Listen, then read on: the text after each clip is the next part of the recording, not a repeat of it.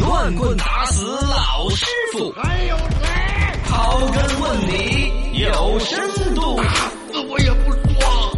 说房产税你交了没？啊，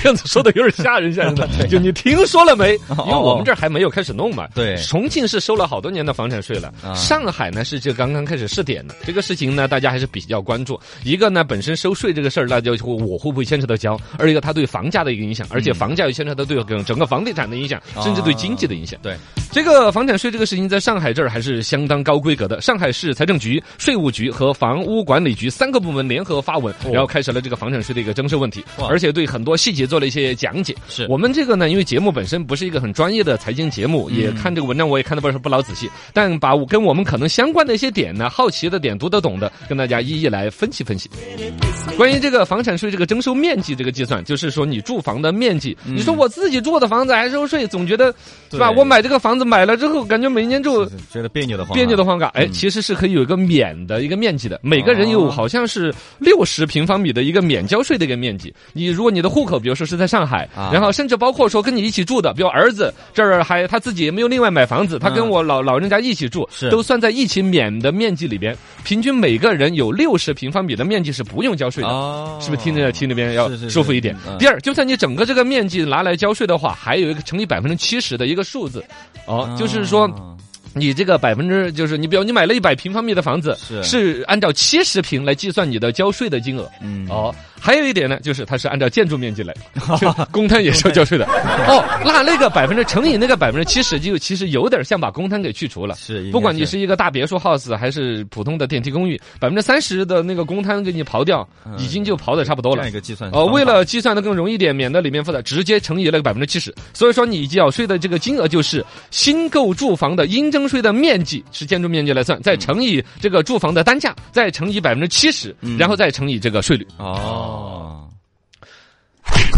那这个单价怎么说了算？你比如新房子呢，肯定它有一个卖价在那儿了，对国家呀报备。那老房子呢，啊买家卖家之间住有了没有那么多年了恶意我故意我把这个价格整低一点呢？嗯，也有考虑的。纳税人在申报应税住房交易价格的时候，如果你明显偏低的话，又没有正当的理由来解释为什么这么低，嗯那么这个就说不过来了。由税务机关跟你核定一个基数的价格，然后再乘以百分之七十再来算。哦，所以你不要想着说我自己我就觉得便宜，嗯，我就一块钱一瓶哎，会不 会我呃对啊？呃你按一块钱一块钱一瓶，我一百瓶一百 块钱，你这样子纳税啊，跑不脱的那跑不脱呃，的，你太低了是不行的。还有一个有有一个正当理由来解释，嗯怎么样一个比如说周围的房子都是两万块钱一平，你这个弄成五千，你怎么个正当解释？怎么解释？我这儿闹鬼， 是个凶宅，凶宅是吧会不会是一个说法呢？我不知道啊，因为他这个这个不应该会实际严格按照市场的上面来的。啊，严格按照市场的来。那个那种本来闹鬼的宅子，老是卖不出去的那二手房，啊小要吃亏一点。确实，民间有那种明显会价格偏低的，对，中介也给你报低，那肯定就要调查很多中介，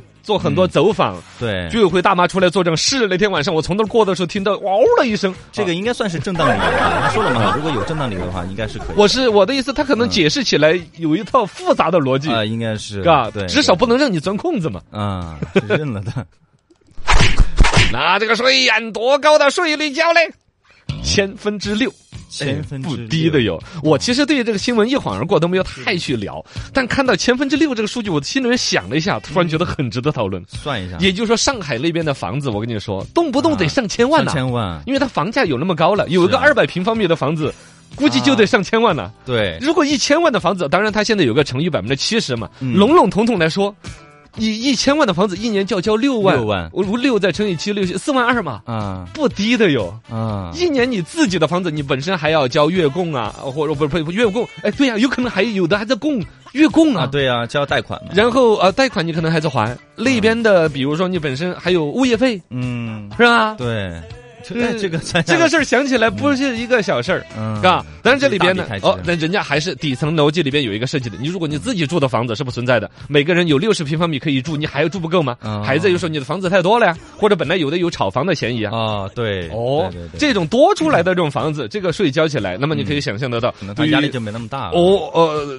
这这个这个这个可能房价压力就没有那么大。是那么这个上海这边全面开展了房产税的一个征收，那么实际上有几个大家可能要去做预判的，就是那么距离全国统一征收房产税的日子是不是又近了一 K K 嘞？嗯，是不是嘛？是上重庆是搞了很多年了，搞到后边大家就不依试点来看，就就麻木了。但上海是新开始试点的，嗯对而且政策研究的肯定非常的全面，那么可能往全国收房产税的日子就不远了。哎呦，第二个来说，随着房产税的全面开始征收，留给炒房者脱手的时间就会缩短。嗯，我说说手上本身有三套房、五套房的人，对，你想想，算这个账，就按照刚才千分之六那个账一算，对啊呀、你每年你炒房，心里面咯噔一下， 每年都给给好多呀，啊，